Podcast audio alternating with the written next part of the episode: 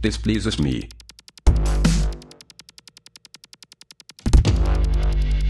Oh ja, displeases me. This smart home technology. Technology. Alexa, please turn the heating up. I'm very cold. After that, please play Digger Digger. Want a for porn detective? Porno reader. Hot chick amateur. Oh no, no, no, no, no. I do not want this. Alexa, stop. Smart homes. Stupid people. Smart homes. Smart homes, stupid people. Smart homes, stupid people. Smart homes. Stupid people. Smart homes. Smart homes, stupid people. Hello and welcome to another episode of Smart Home Stupid People. Today's topic is. no, I just. You just you just lost it. I just lost it. I was just a second before I was asking what is actually our topic today. Smart reality.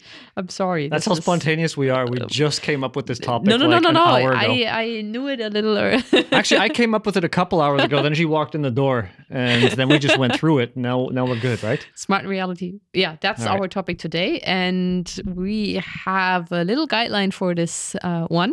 So we are actually prepared. Actually prepared. Actually prepared. And yeah, hello to everyone out there. And um, we are live on. we are live on Rokfin, Rumble, Twitch, DLive, Telegram, and an audio version only on Podbean. Podbean will also afterwards aggregate. ugh. Take a few deep breaths before we start. Who are right? actually you? Aggregate. Hello, my name is Eris Felmuth. and, and Podbean is going to aggregate this podcast afterwards to all of the major podcast platforms out there. Um, for those of you who are watching on Rokfin and Rumble, we are integrated into the chat only with Twitch and DLive, unfortunately, but please feel free to ask questions and uh, write comments during the live show, and we will get to them because I actually have in front of me. Here, look at this. I'll share my screen. Oh, I can't share my screen because I didn't start it. Look at that. That's how well prepared we are today. My goodness. I know it's coming.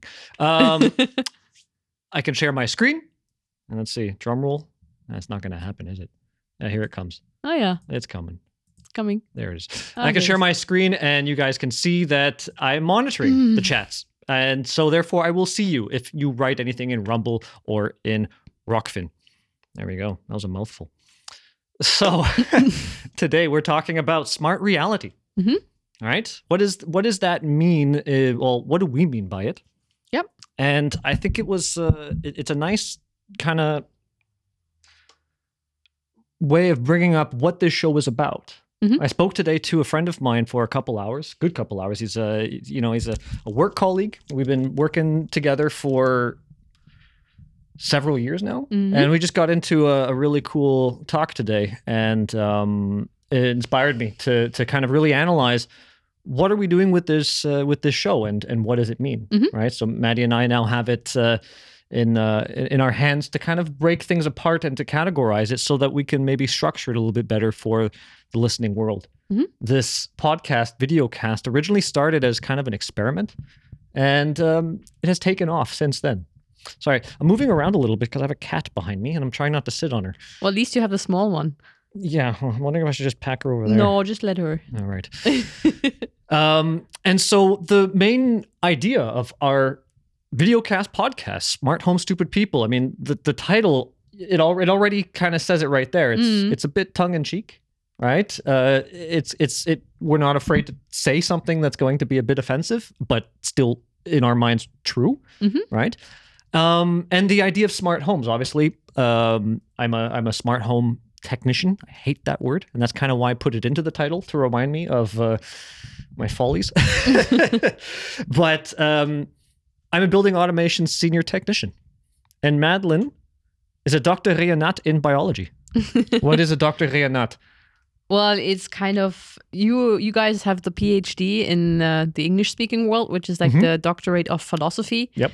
And in Germany, we have different doctorates. There is like a Doctor Philnat, which which would be the the, philosophical. philosophical, Yeah. and the Reernat means that I have a like a doctor in natural science. In reality. In reality, Right, I like that's a good one. Oh, well, and um, so that that got us thinking. Like to me, obviously, we started the podcast and we did a little bit more of ping pong with biology and um, building automation because we are of the opinion that our fields aren't so easily separated anymore. Mhm. Right, and uh, if you guys go back and listen to the episodes, you'll you'll see what we mean is that um, even even biologists, most biologists now have a computer job. Right, they're Yeah, so yeah, they're so detached from the real world to begin with yeah. that their entire job is technology, right? Mhm. And my job being a technician for building automation is in order to fit the needs the the the, the to meet the needs of biology, which Mhm. should be the people inhabiting the building. hmm And so you see that there are a lot of lines, you know, that, that, that cross our tables that are very similar, such as in today's political arena, greenwashing. Greenwashing is, I think, the biggest thing that we both share on a daily basis Mhm. with our jobs.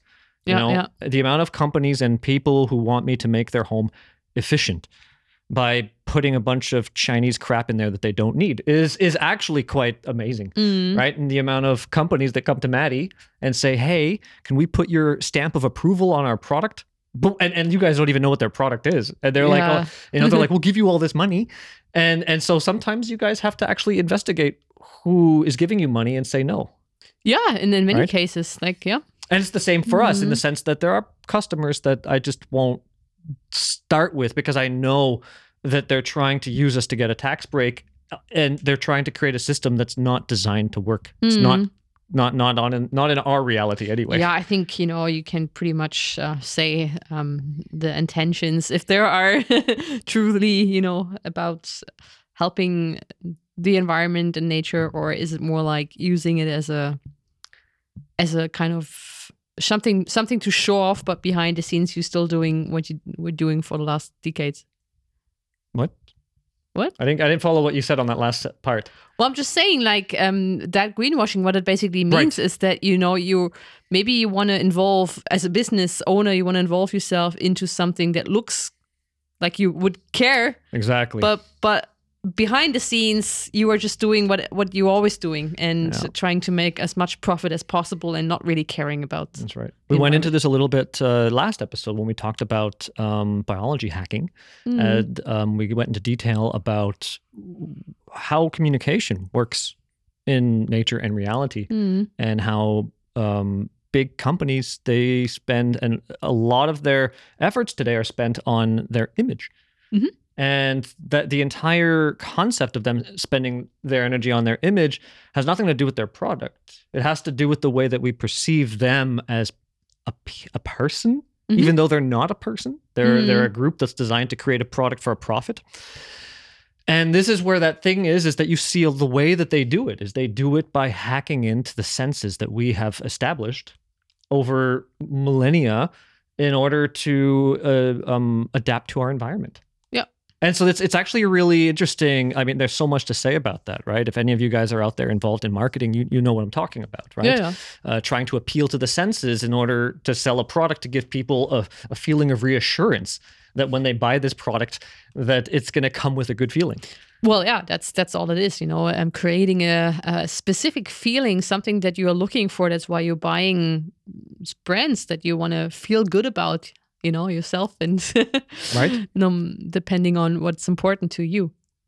Exactly. Mm. And so, uh, you know, for us, this is something that we like to talk about. We we we originally started talking about a lot of these topics just personally together to grow as people, Mhm. and then we just, you know, with my new company Initech, we decided to do this video cast in order to really test the equipment. I just, I Maddie already had her video cast going on, and I had my um, levels of absurdity video cast, which I'm not abandoning. It's just it's definitely on pause because it's it's just a it's a time consuming video cast, and I didn't want to really get into it um, right now with everything else that we have on the go.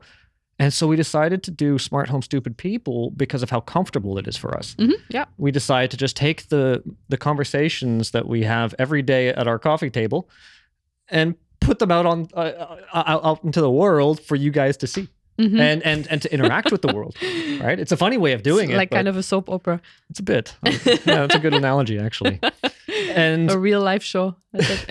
Right? And uh, we decide to make it live. There are no cuts. There's no editing. No. Um, it's no time for that. exactly. We decided that we're not going to spend more than uh, you know minimal, uh, but enough time to prepare the episodes in Yeah. the sense that we're not going to kill ourselves with trying to produce this show. Mhm. But at the same time, um, you know, we we sit down and, and maybe go over it for about a half an hour before the show starts. Mhm. Make a couple notes, you know, points as to what it is we want to go over and discuss Yeah. today. It's also, I think, you know, it's not our goal to create a certain image of ourselves that we want to bring out there. It's really just like us talking about our experience and the way we see the world. And yeah, whoever's interested in that, you know, kind of can jump in and discuss it with us. Well, that was the idea exactly, and and um, that we wanted the show to breathe. We come on and we ta- start talking. We have maybe uh, half a dozen point form topics, Hmm. notes that we'd like to just kind of touch upon, and the rest is really just a, a cool conversation that has its own life. And I find that every episode has its own life because of that. Right? It's kind of like a jam session, so to say. uh, we we say that in, as musicians, you know, go on stage and just have a jam session. Right? Okay, yeah. you're- just like you with the Irish music, the feis, right? no, the feis is something else. No, what's the feis? The feis is uh, the the, the um, competition of, of Irish Oh, what's the what's the little circle? That's a session. That's an You Irish just say session. just session. All right, well, a music session. I learned something. so that being said, um, smart homes is more like obviously it has to do with my my my profession Mhm. and my background with technology, but at the same time, um, as, as a um, as like a phil- philosophical comparison to reality, smart homes is really kind of like um, a home is is is just an environment Mm. right and Yeah. so we we metaphorically take smart homes and and project it onto other things right? Um whether it be the burrow of the rabbits whether it be the yeah like you know the rabbits yeah, of moved into the city. The their life got really easy. Their burrows got smaller because they didn't have to care so much. Mm. um and and you see that often in nature that nature changes because things become easy for the inhabitants Mhm. right? And so what is a home? Is a home where you're from? Is it the building in which you sleep right Where your heart is. where your heart is and, and all that right so the idea now is we're getting more into that question of what is a home and when we say smart home and in this episode smart reality right Mm. our reality is our home. Mhm. Uh, whether you want to call it a subjective or an objective reality, our reality is our home because some people, uh, some people, let's just say all people, we all have to actually make sense of our reality. Mm. And there have been really great um, theories put forth that we as humans see a lot more than our than we interpret. Mhm. And uh, we know this by measuring um, um, brain waves and so on and so forth, you know, like uh, non intrusively. Mm. Um, and we know that uh, the way that the eyes are wired to the brain and to the pineal gland and so on and so forth, that we actually get all the information, but it's filtered before our brain actually um, um, calculates it. Yeah, and it's also filtered depending on your experience, your personal experience. right. That's why some things you, you know, if it's not existing to you because you never experienced it in your previous life, then you you can't see it. Absolutely, which is why it's funny that you know, from a biological point of view, uh, a lot of biologists. I remember learning this uh, back in in high school. Them telling us the eyes are cl- so close to the brain so that um, there's less re- reaction time. Mhm. Well, if that's the case, then why is the visual cortex at the back of the head? Mm. And it's a really interesting dilemma where you're thinking the brain's built backwards. What's going on? Right? Yeah, that's actually something an episode I want to make about this um, kind of you know the the how you would say that in English the misconstructions of nature Right. so maybe you know um, after I I have that episode in my podcast we can bring that up here too Well, I don't think it's a misconstruction. no, me I neither, think it's me a misunderstanding Yeah, from an anthropogenic point of view. yeah absolutely of humans. I think there is no such thing as a misconstruction in nature it has all its um its its intelligence and all its efficiency but I think we as humans are sometimes not able to see beyond what we can see so far maybe some things don't doesn't make don't make sense Mhm. yet because we don't un- understand them. Well, I've heard theories that um, are based on our reality. Our brain actively filters out things that aren't interesting to us. Uh, there's that classic uh, gorilla basketball yeah. thing, right? if any of you guys haven't seen this, go online and just type in gorilla count the ball uh, uh, or something like that. Yeah, yeah. And what it is is that um, you have two teams or about a half a dozen people just dribbling a basketball, and you're told before the video, count how many times the ball gets dribbled. Mhm. And you're paying attention to this ball being passed around and every time it hits the floor and all that stuff.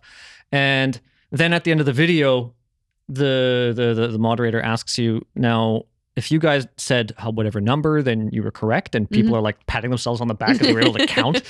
And then it says, "Well, how many of you noticed the the gorilla that walked through the frame?" It's like what? And then you, exactly, and then you're like, "What?" And so, and then you watch it again, and there's this guy in a big gorilla monkey costume really. thing walking through the frame, shaking his arms and Yeah, trying to get your attention, but you don't see him. yeah, yeah. And so the idea is, is that um, the brain, like the eyes, they see all of it, but only the the, the focused intention is Mhm. actually recorded as information. Yeah, yeah, yeah. And this is what Funny, Madeline yeah. was talking about last time with the way that data and communication occurs Mhm, is that everything is data, mhm. but only in that moment that you are deciphering specific data to become information does it have the possibility to become Yeah. communication.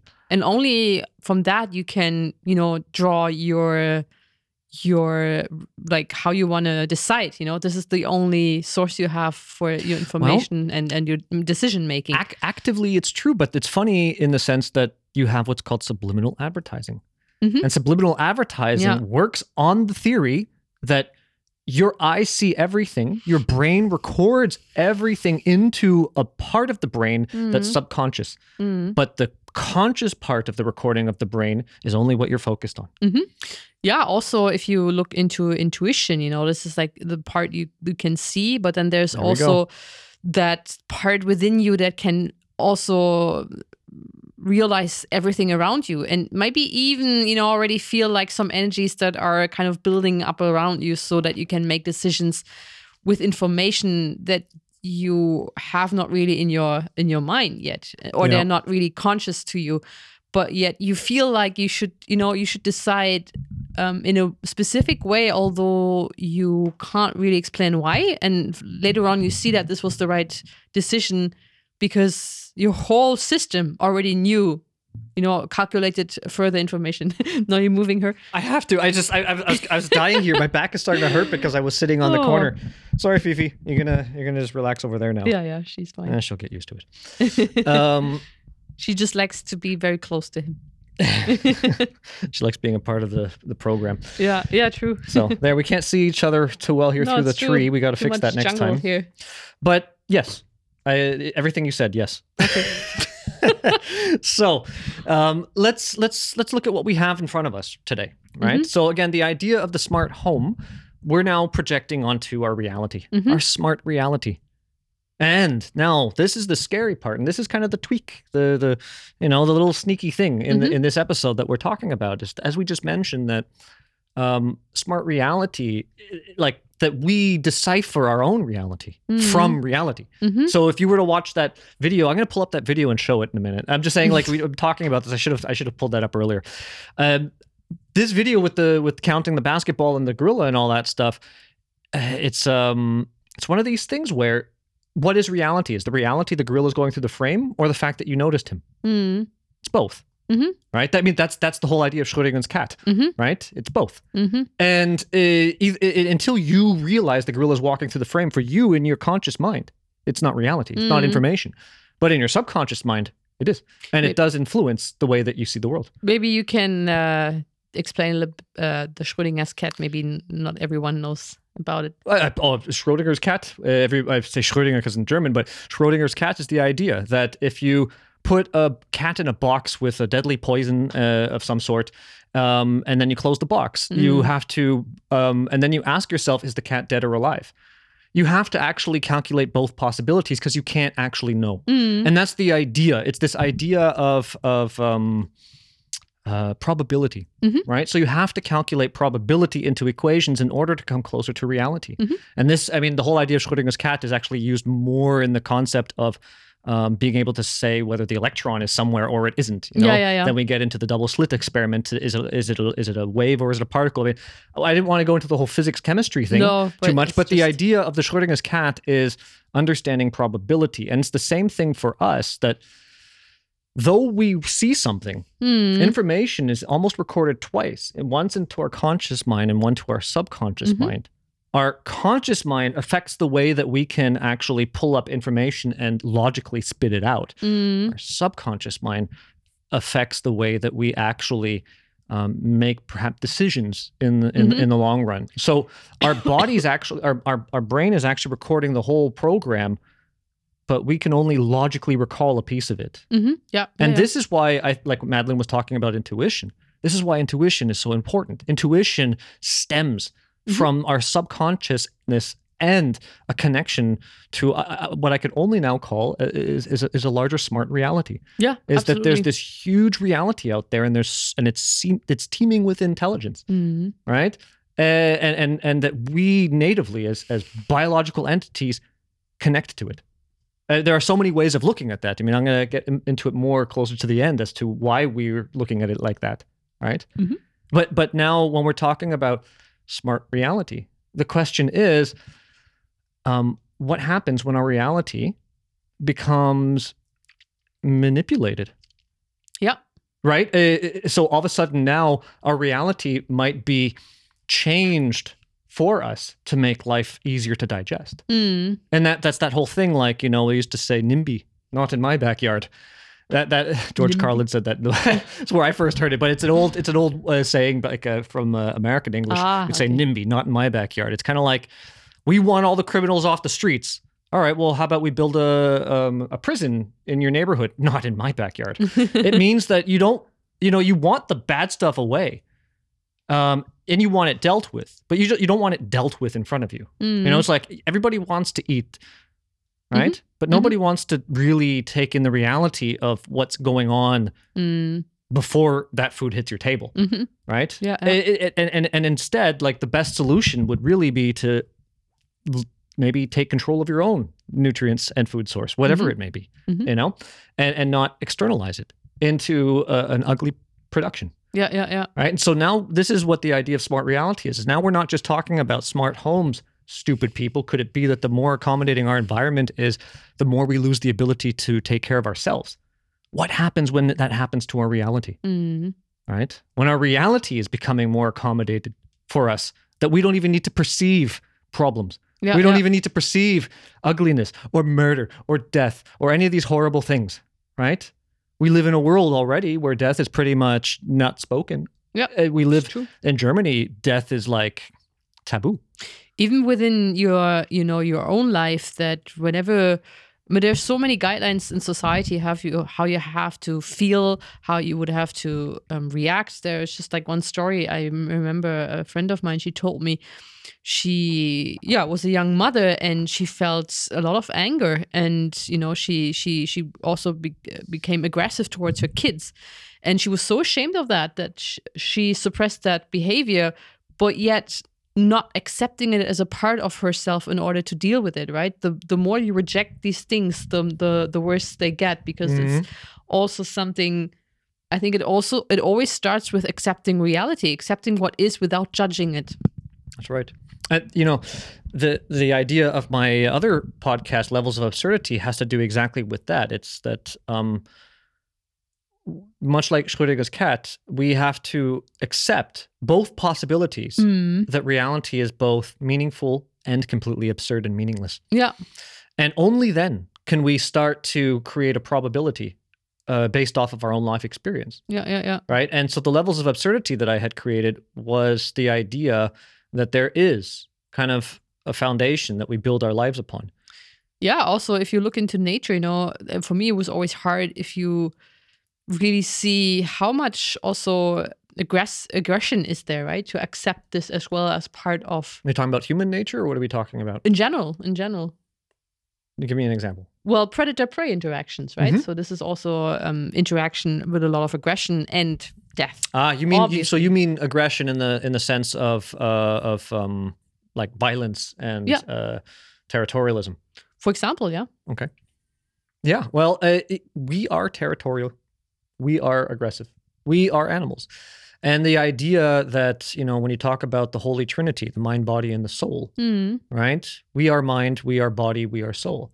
To ignore the fact that we are body, that we are animals, is is ignoring a huge part of us. And I see this a lot in people who um, ignore that for a long, long time. Right? Eventually, it comes out in one Yeah, form or another, and it'll come out usually in forms of rage, Yeah. right? In uh, sorrow, and a complete disconnect from reality. I, th- I, you know, this is my personal theory, and it's and it's my, it's kind of like something that I've experienced by witnessing. Is I'm more of the opinion that mental diseases such as Parkinson's and dementia comes Mhm. from this inability throughout your entire life to want to accept reality. I- Yeah. I, I can't say it 100% like things Yeah, like yeah. Parkinson's obviously it's it's it's more of a, a, a disease but um, there are so many different forms of dementia like I've seen this you've seen this with a lot of the older uh, let's just say Eastern European grandmothers Mhm. they're nuts by the time they're 70 and it's not Mhm. and, and it's and it's funny i've always wondered like from what, hearing the horrible stories it's just a life of trauma Yeah. and them trying to paint a better picture Absolutely. Yeah. They Right? kind of, you know, forget about things that they can't process anymore and creating their their personal reality, which looks insane for people that stand outside, but for them it might be, you know, like a a way to deal with these these experiences. Absolutely. yeah Also, something that I over the last couple years also had to learn once you you know kind of go into these whole esoteric realms Mhm. there are a lot of people talking about light all the time light there's always light light work here light work there but yet um it is important to look at also the shadow parts that sh- and sh- with shadow i mean that you know things within you that you don't want to have you are not Mhm. Yeah you reject because it's something you don't want you to be like you know for example jealousy mm-hmm. greeding or being greedy or having this anger and all that stuff. And uh, that for me it was a big big thing to realize that this is part of my you know of, of me too. And it's okay to to to incorporate that and because these emotions they want to tell you something as well. And the more you kind of reject them the more you push them into darkness the the bigger they become and yet it's it's it's part of you and it's something that you can learn from Mhm. so I really encourage to whenever you maybe you know realize that there is something going on within you that you don't like, accept it and try to give it space and explore it and and really kind of handle it as a friend. You know, say have a seat, tell me Mhm. what you want. well, it's, it's uh, you know to me it, it it screams at those natural religions such as um um you know Norse religions Celtic uh, Vedic yeah, who all say that we come from a void like Mhm. you know the nothingness Mhm. right in, in, in norse you have the ginnungagap for Mhm. example that everything comes from nothing and i always found that to be interesting that um, in uh, in the judeo-christian world it's not the case it's Mhm. more the case of some dude allowed it to happen yeah, and it's an interesting difference. I mean, it's fu- it's fundamentally philosophically different because I think that in um, natural religions, you build more of a relationship to, like you're saying, to the darkness Mm. because the darkness is where the life came from. Mhm. Yeah. And a lot of Christian, uh, Judeo-Christian um, beliefs are kind of the opposite. It's like the darkness is really bad because that's the absence of God. And like I said, is it the natural religion world, it to me, I think shadows and and all that that's very soothing the Mhm. idea i think that the the idea of light like it, it- to me i think of of contrast and brightness it's Mhm. uncomfortable Mhm. right uh, nobody like and, and, and, a, and a good example I, I learned way back in the day in martial arts is that um, it, light can disguise what is projecting it Mm. meaning if i walk up with a flashlight Mhm. and point it at right in front of your eyes you won't see me on the other side Mhm.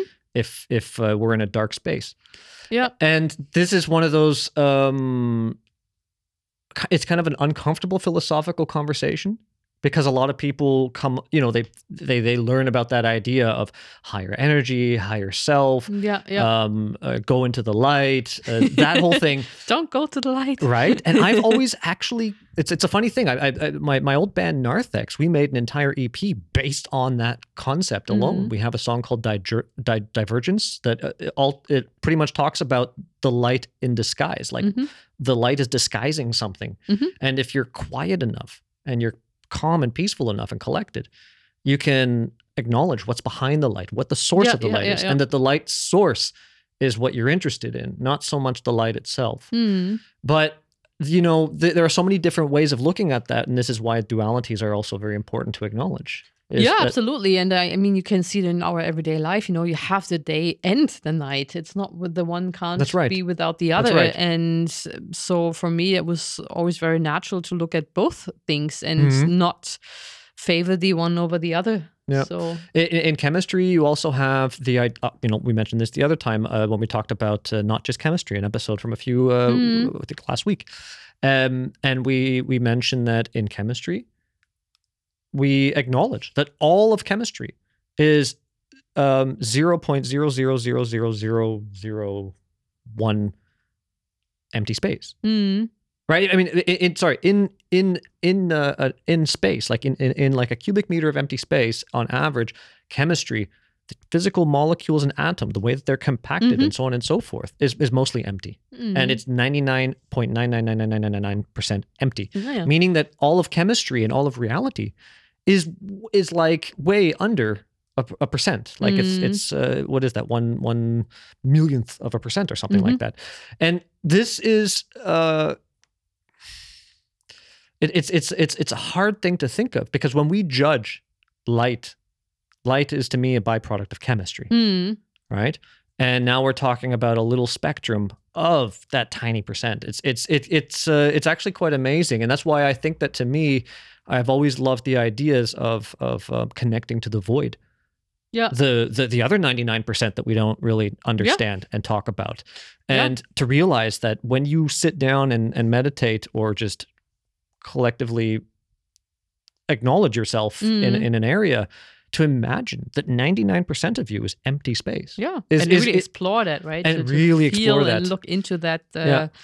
emptiness. and to understand that we are just energetic bonds Yeah, at yeah. least on the theoretical level we don't Yeah. like these theories are pretty good in the sense that we know that with these theories that we have the ability to do things like this t- this uh, this video cast Mhm. all this information and this video and this audio is being Mm. compiled live by a massive amount of processing yeah. and yeah. being sent all over the world for you guys to see us and that's all done based on the same theories that tell us that we are 99% plus empty space as Mm, physical bodies mm. right and it's and it's quite amazing to really start to think about that you know what does that mean so it's very easy to say that uh, the theories might be garbage but it's also very easy very difficult to say well based on those theories we have all this crazy technology how Mm. do you explain that and Yeah, yeah. it's you know there there are some people who who do go up against the main narrative and they they contradict it and i say good for them because Mhm. only by contra- contradicting the narratives and trying to um, put pressure on it can we expand the theories into something that covers a wider Mm-hmm. ground right I just want to look onto the lists. Are we still on the path, or we are still on the path we're, okay. we're It still feels we're like still we're good kind of doing some uh, extra rounds here? no, well, I think we we went into a cool direction today. Today is a Wednesday show, so we started at eight, and it's already we've been live for about forty minutes, meaning that we're gonna stop before the hours end today. We want to get a, we want to get some nice sleep, and uh, of, you tomorrow's know, a big day. Tinta, because I can feel my bladders. Uh, You wanna go to the toilet? I don't know. I'm not so sure yet. That's Oh. why I'm thinking. You know, well, I you let me to know when that starts to scream. where are we at on the list, so how Um, much more to go? because now I can still concentrate, but there's a point where the physical needs are demanding.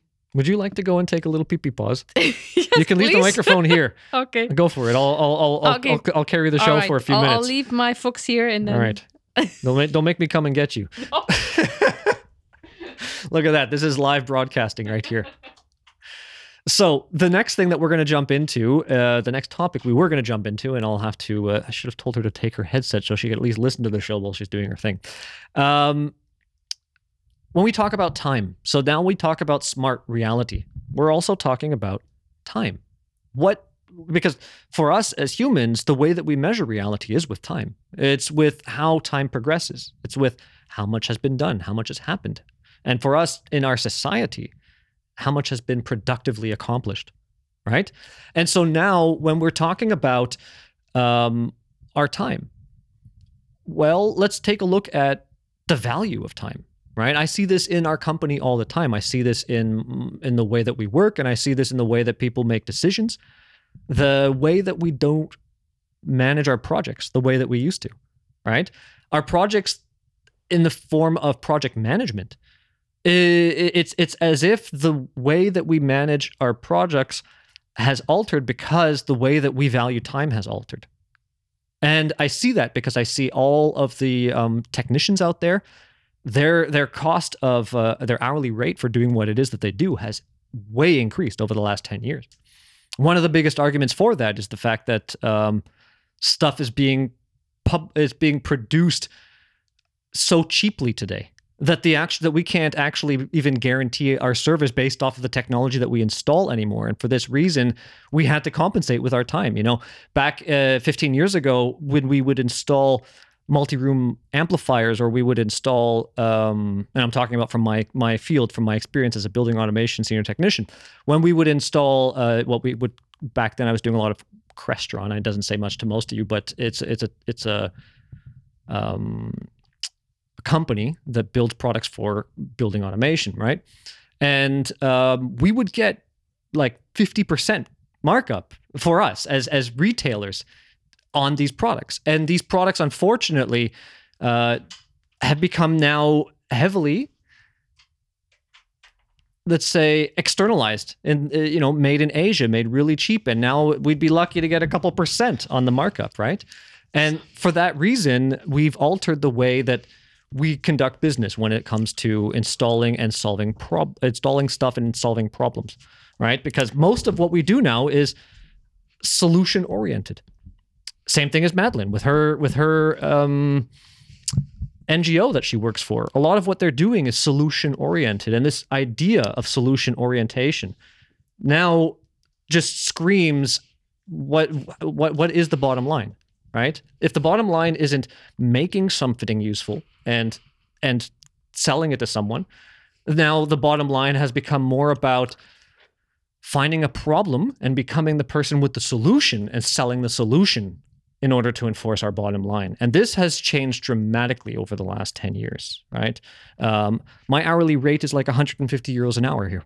It's crazy, right? Like I would have never thought that back in 2013. Hmm. Because back in 2013, I would be able to sell my hours for 45 euros an hour and uh, we would make a good markup on the equipment that we also sell. But nowadays, most people are just going out and buying stuff from Amazon that we can't even guarantee works. Hmm. So therefore, our entire company structure had to change, and we had to just go onto more of an hourly system, Mhm. right? And and you know, with inflation and all that stuff, it's uh, it's harder. And the fact that it's harder to find a parking spot, it's harder to drive through the city. All of these factors had to come into play in order to change the way that we do things. What's up? I, I just thought there's a comment, but it was just. Oh, he, um, he liked the show. I like the show. Where's Waldo? Hey, Waldo.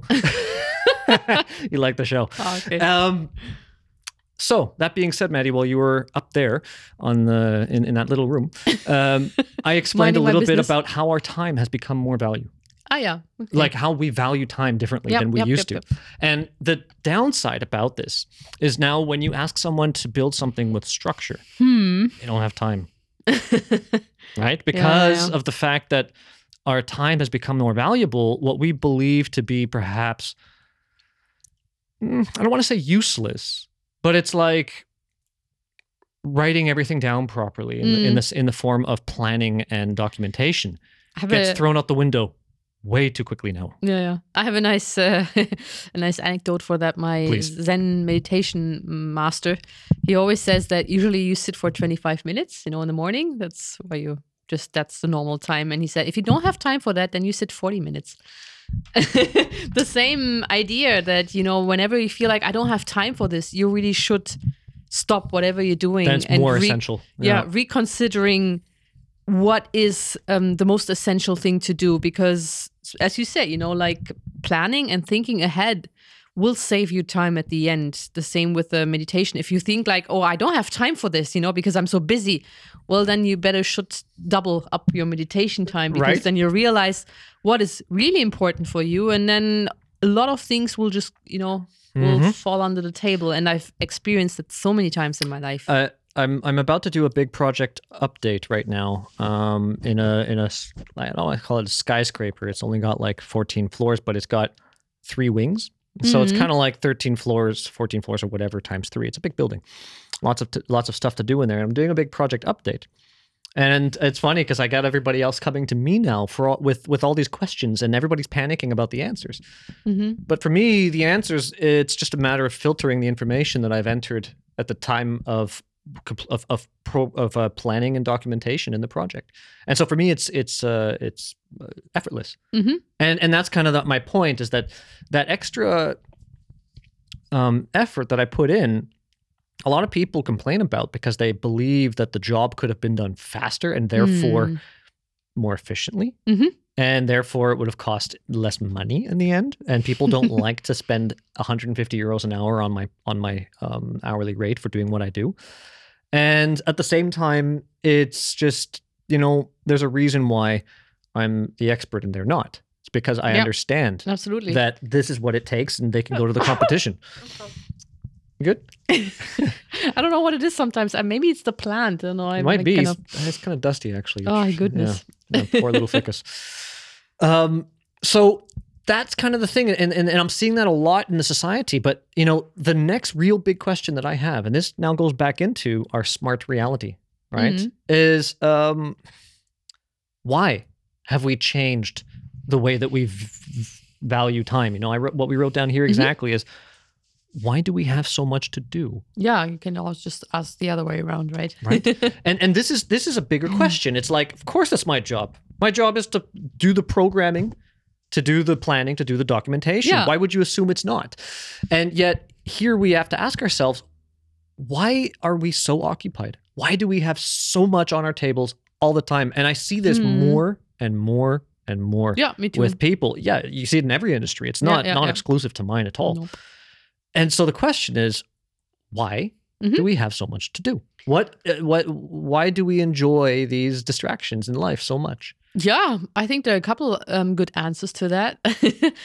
We, we kind of thought about this before the show, and Yeah. I think a big thing is that many people learn when they're busy, when they are having a lot of stuff to do, that they are more important than if they just sit around and do nothing.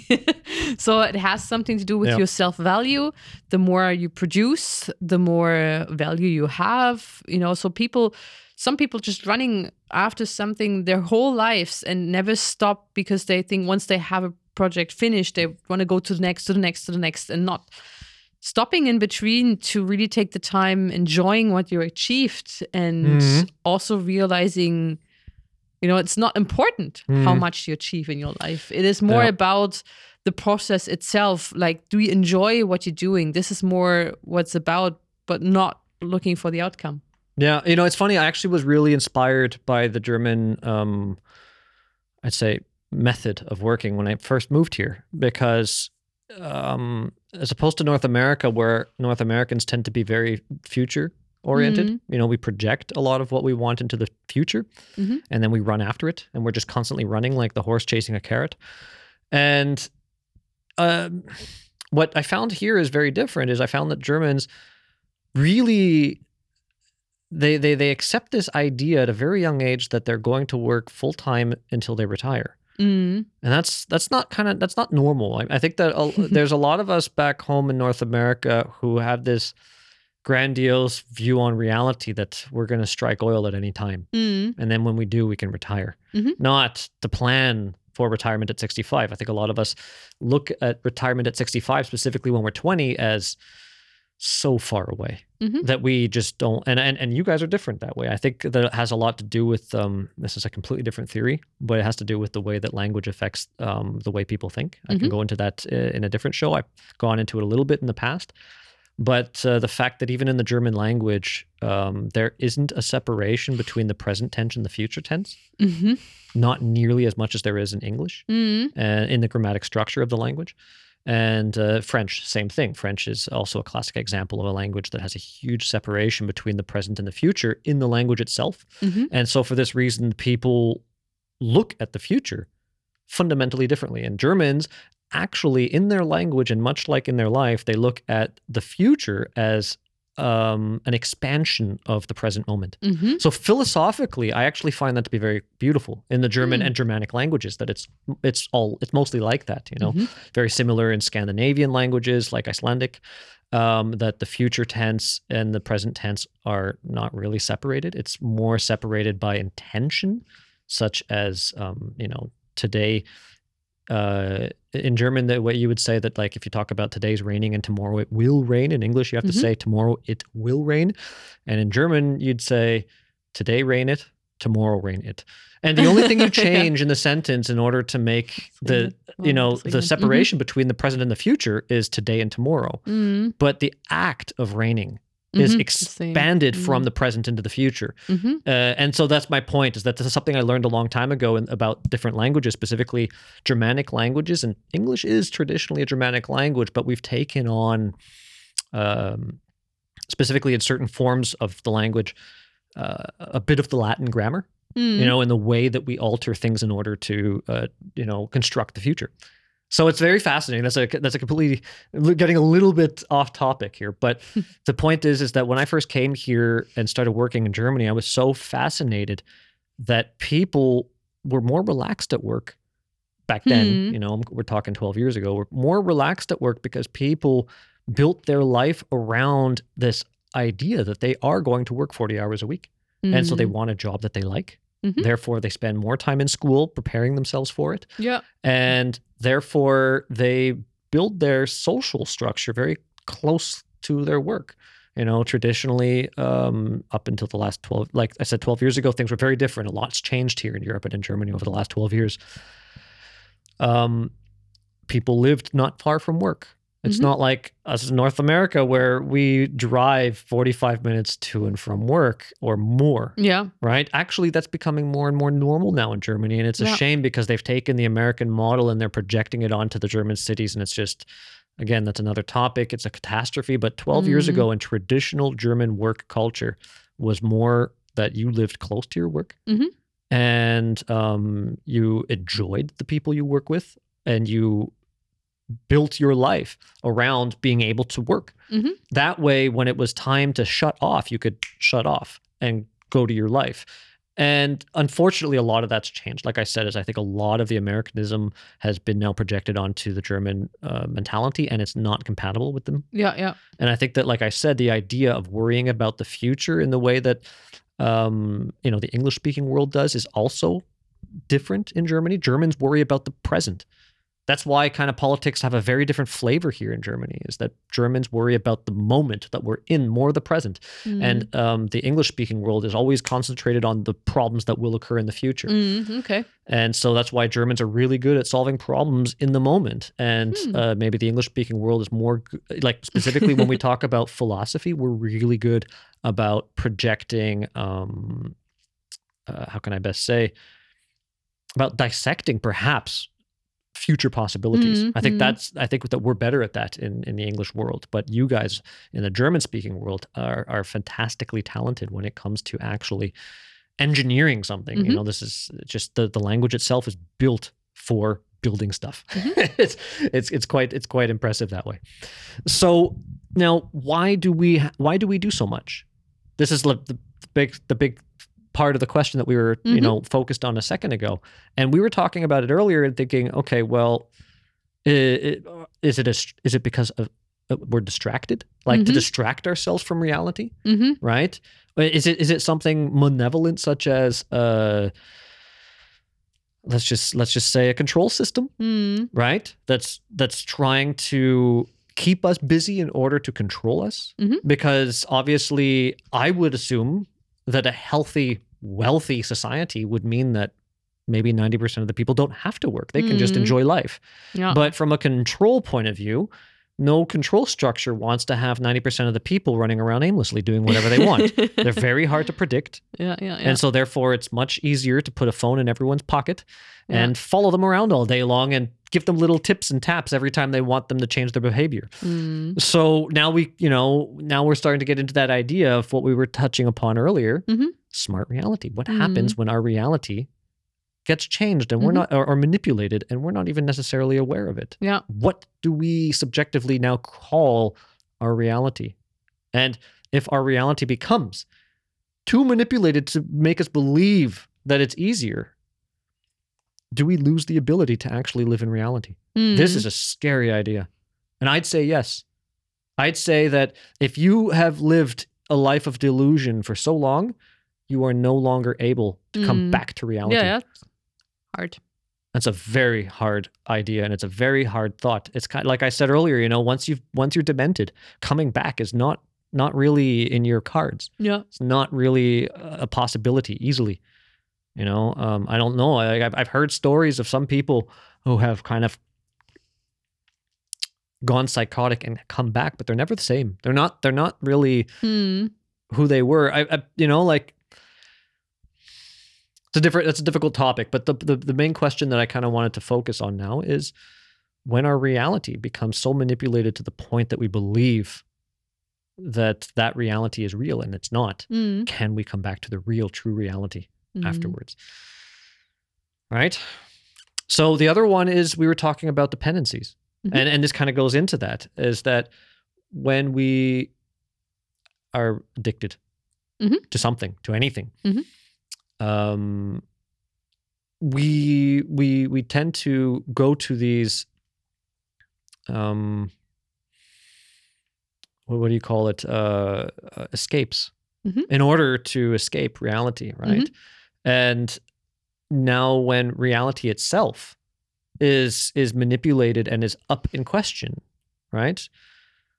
It, it is kind of a drug in the sense that we don't want to look at perhaps Yeah. true reality because it means that we would have to take responsibility it means that we would have to do more work yeah It to means that- change things and um yeah That's And right. it already starts with you know looking at your relationship realizing that you're not happy there for years and Self-reflection. self-reflection realizing you maybe you know you you you're doing things that you can't really yeah um how you say that that you don't feel you should represent them anymore or yeah just really realizing what's what, going what do you on. mean represent them anymore? Um how you say that like if you're in a job and you feel like the values are not the ones anymore that you are that they are important right. to you. They don't they don't meet your your perception yeah, so of you reality kind of properly. kind of sell your soul, you know, to things, and you are afraid of realizing that because that means you would have changed, you, you or you would need to change to find a new job or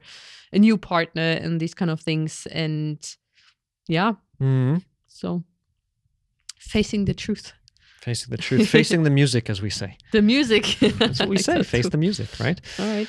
um so let's wind down Yeah. let's wrap things up Yep. Yep. Yep. Um, the big thing is, you know, a nice little point that you had here is uh, being afraid of not producing anything because we are, uh, because we define our value Mhm. over how much stuff we get done in a day.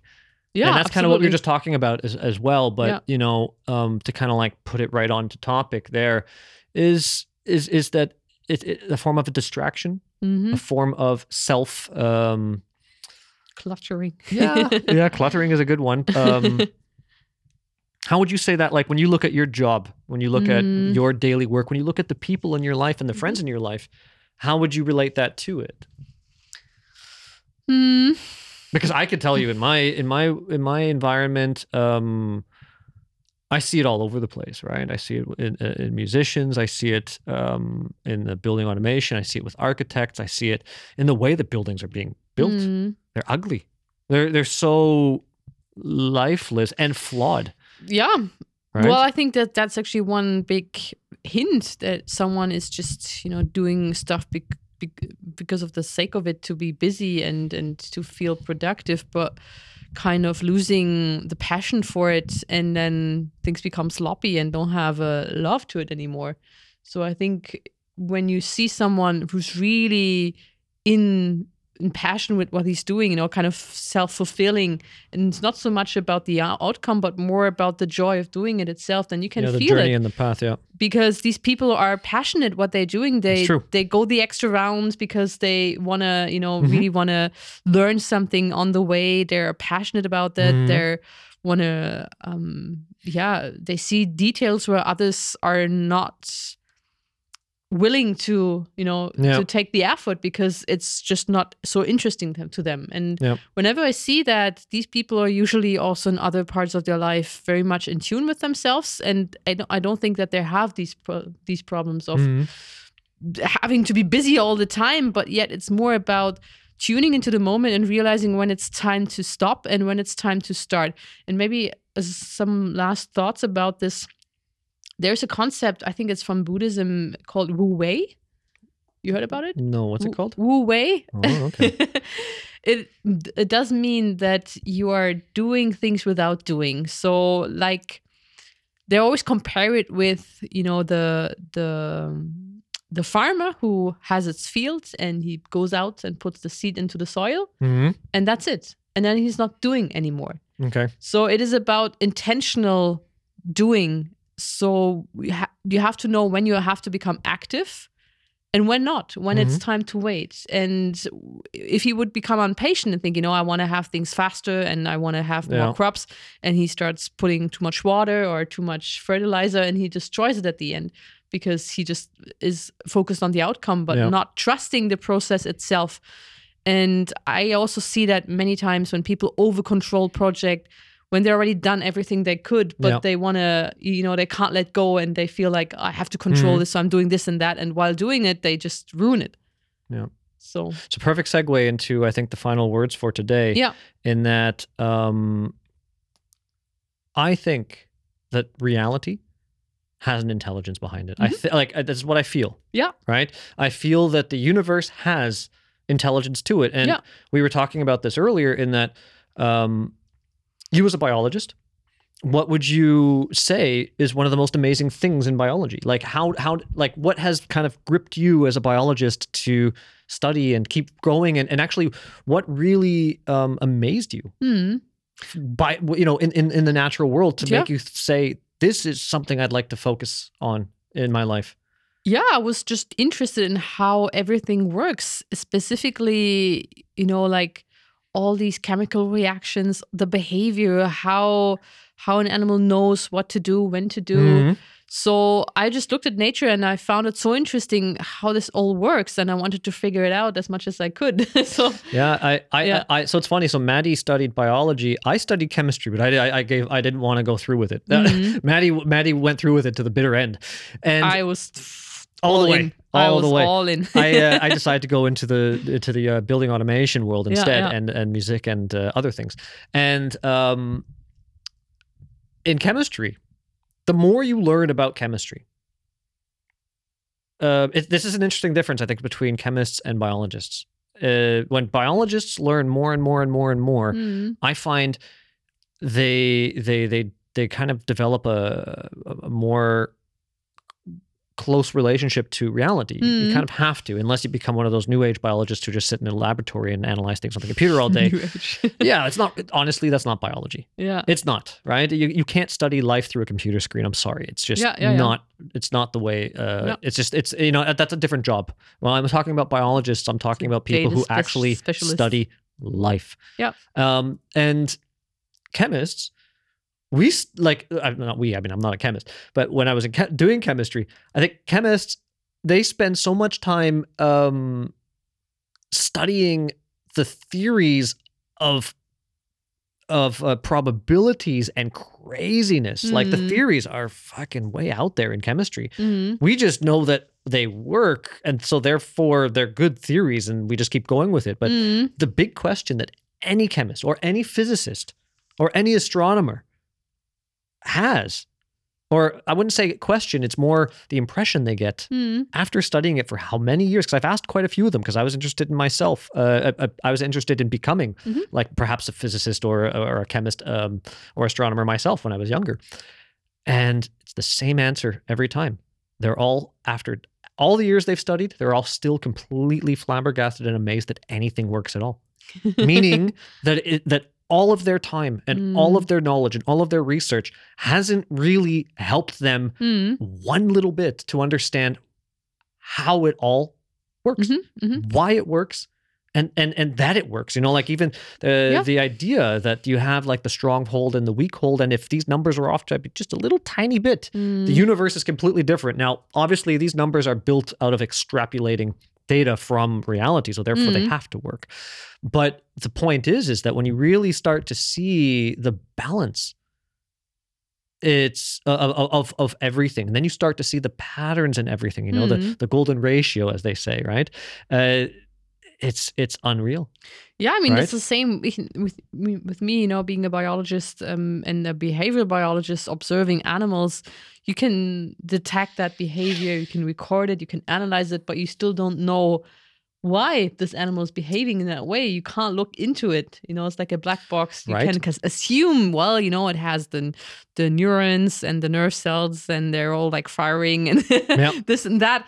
But specifically with the rabbits, the way they created their communication system with their, you know, toilets, is it was so complex and so strategically that I thought like, how? What the hell?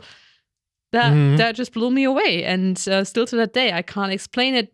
Other than you know, there is a an intelligence inheriting everything around us, expressing itself constantly, and that's why we're here as well, expressing this intelligence through our behavior and through Yeah. our life. So I was watching. Uh, you, we watched the movie um, Robin Hood Men in Tights the other day, and I there's wanna- one part in there. It's like if I'm you, curious how you kind of how you want to connect that to the rabbits in the I toilet. do. Is, is, is if you ever want to know what, because Madeline usually uses the word latrine when she's talking Ah. about the rabbit toilets. Today she used the word go. toilet. That's why I have to kind of like I put this thought like out there. because I don't want to explain it again, but you know, toilet is obviously That- but this is the funny thing is she said the word toilet and I could see that she used the word toilet because she didn't want to explain what a latrine is. and so now I'm going to put go on to this different tirade to explain it. Okay. And in the movie Robin Hood Men in Tights, the old witch lady who lives in the tower, her name is Latrine. and the the the the the, the Prince of Rottingham, he he he looks over at her and he's like, "Your name is Latrine. That's a that's a very peculiar name." She's like, "Yeah, our family changed it back in the eighth century." And he's like, "You you changed your name to Latrine?" And she's like, "Yeah, it used to be shithouse." Right? So he loves that joke. I think you loved it. You were you were peeing yourself when you saw that. so so anyway, um, that's that, that that just happened. oh Um, my god. to wrap this thing up today, Yeah. right? We're talking about reality. We're talking about how incredible reality really is. Yeah. And and that with all of our theories and all of our knowledge, I think it's foolish to want to even try Hmm. to think that we're going to control it and want to when we can just be a part of it, Yeah, absolutely. right? And I think that And by the- trust it as well, you know, just like the things. Well, it, the it is an interesting thing. This trust, you know, I- uh, Mm. we can talk about that in, in further shows into great detail. Um, it's it was a very difficult thing for me to acknowledge because it has a lot to do with being able to acknowledge intuition. Intuition Mm. and trust are just like, you know, Best very friends. close, right? yeah, yeah. um, and absolutely. the idea that everything just works is is is phenomenal in the sense that I find that just being a part of it actually, um, and, and being a part of reality in a positive way Hmm. actually does influence reality. And so if you Yeah. want to learn to control reality, just learn to become a part of it. Yeah, yeah, yeah. Specifically, as you just said, you know, like trust that everything works. Specifically, if the media tells you that things are not working, that you can't trust nature, that we have to control it, that it's not trustworthy out there. Yeah. Yeah. Well, uh, exactly. Yeah. And, and and when you look at um um you know the last little point that we have here is is the idea of communication. Can't read it. I wrote, I wrote down that uh, uh, communication is is uh, one of the fundamental parts of how Yeah. reality is actually special. Yeah. Is yeah, the fact that you know you you look at um, the rabbits and and and and everything that they've done, and you you're so mar- you're so marveled by what what what they've Mm. accomplished. And it's all based on communication. Now, when we talk about the media and how they were able to manipulate communication in order Mhm. to Mhm. grab hold of us in a, in a negative way. Well, communication is also the the basic principle, I would say, for evolution. You know, evolution kind of is, means in how life de- develops itself. It's a constant feeding, you know, refeeding. Um, how you said it like a constant answer Yeah. response question. So It's a cycle. yeah. it's like universe is, you know, an animal is trying something and see what's happening, and that's kind of also communication with the universe, with its environment. See what is the result, what is the response. If that's the response you, you want to have, then go, or if it's not, then you do something else. And I liked I liked the that comparison. I think you told me about this. This um that um physicist Asim, how's his name? Oh, Nassim Haramein. Nassim Haramein. He he had that nice comparison with the with the cube, with that. How's that that cube? oh, the? Rubik's cube. the yeah. Rubik's cube. Yeah, so I, I I'm I I'm a bit of a Rubik's cube geek. Uh, I have a Bit? couple bits. Like yeah, it's there are on the toilet everywhere. yeah. It's it's it's- okay. That's a different story. yeah, I figured to myself, you know, with all the minutes that we waste doing little things, I I I I, I- asked myself, you know, I bet you could learn a language just sitting on the toilet. if you wake up every day and you spend 15 minutes there, and you actually really spend 15 minutes learning a language. Eventually, you'd probably do that. But the question is, eh, maybe you should be focusing on the job at hand, right? But nevertheless, I have Rubik's cubes all Keeping over the toilets busy. to, not to keep myself busy, but uh, just I, I liked I like to wake up and uh, you know exercise my brain, and, and that's just one of the things. Anyway, the point is Okay. that's a different story. Yep. Um, Nassim Haramein, he he had that that idea, and I don't I don't think he's the one who created this idea. i've heard it through him, but I've heard it in Mhm. other places as well. Ah, okay. Is that um, you're only really a couple dozen rotations Mhm. Away from actually a perfect solve in Mhm. a Rubik's cube at any given time. Mhm. The average human, I know this because I can, because I'm good with the cubes. The average human uh, takes, you know, maybe 60, 80, 90 rotations to create a perfect solve. I Or- take two hundred probably. Yeah.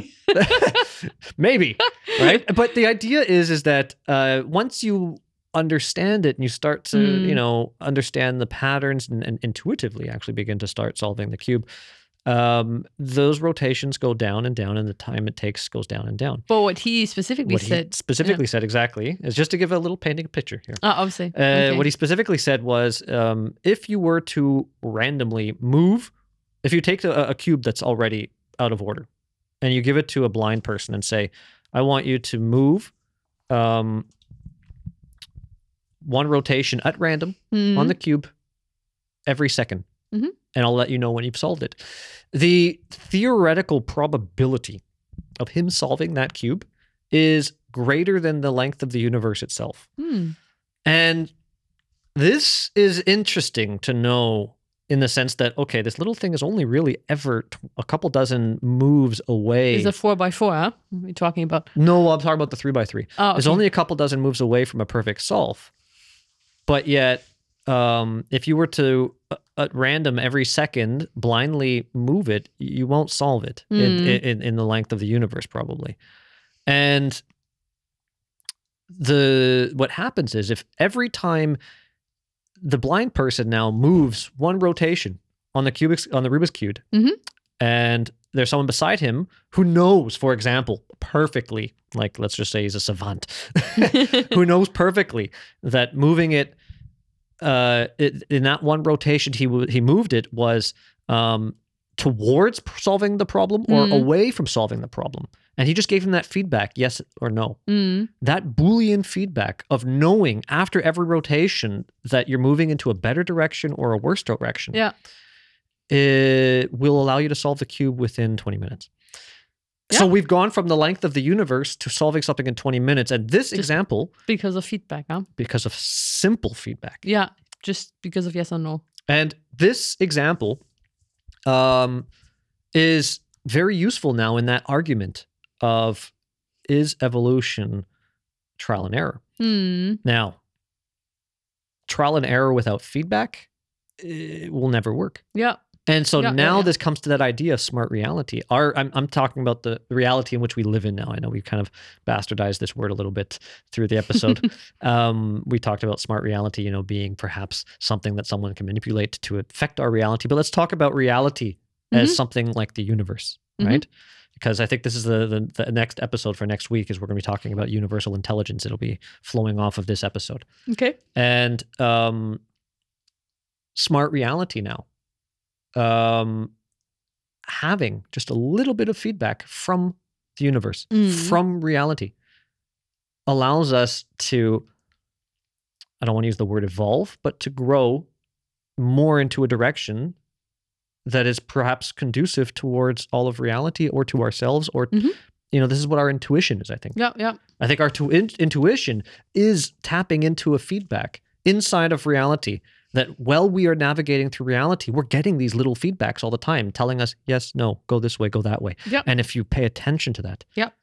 then perhaps you can solve something in 20 minutes that you wouldn't have been able to in 15 billion years. yeah that's that's really nice way to see it and these signs are everywhere you just need to read them you know they're not only yes or no they're like very specific very complex i just also had that comparison in my in mind when you know being children we always played that game it's called topfschlagen in german where you have the I don't know it. you have a pot and then you have a spoon in your hand and the kids are you know the eyes are um, um, he, he gets a bandage over his eyes so he can't see Mhm. and they place the pot somewhere and under the pot there is like a little surprise like Okay. sweeties or something and so the kid gets the spoon Mm-hmm. and it has to it has to go onto the floor and kind of you know like doing this um, kind of beating on the floor to find the pot and the other kids like, this is hot this is cold so wherever he's going so it's Ah, like yeah. you know this is like no this is hot oh okay i have to go further this way That's otherwise funny. he could just like run all over the place and we'll never find It's funny. So the German, the German style,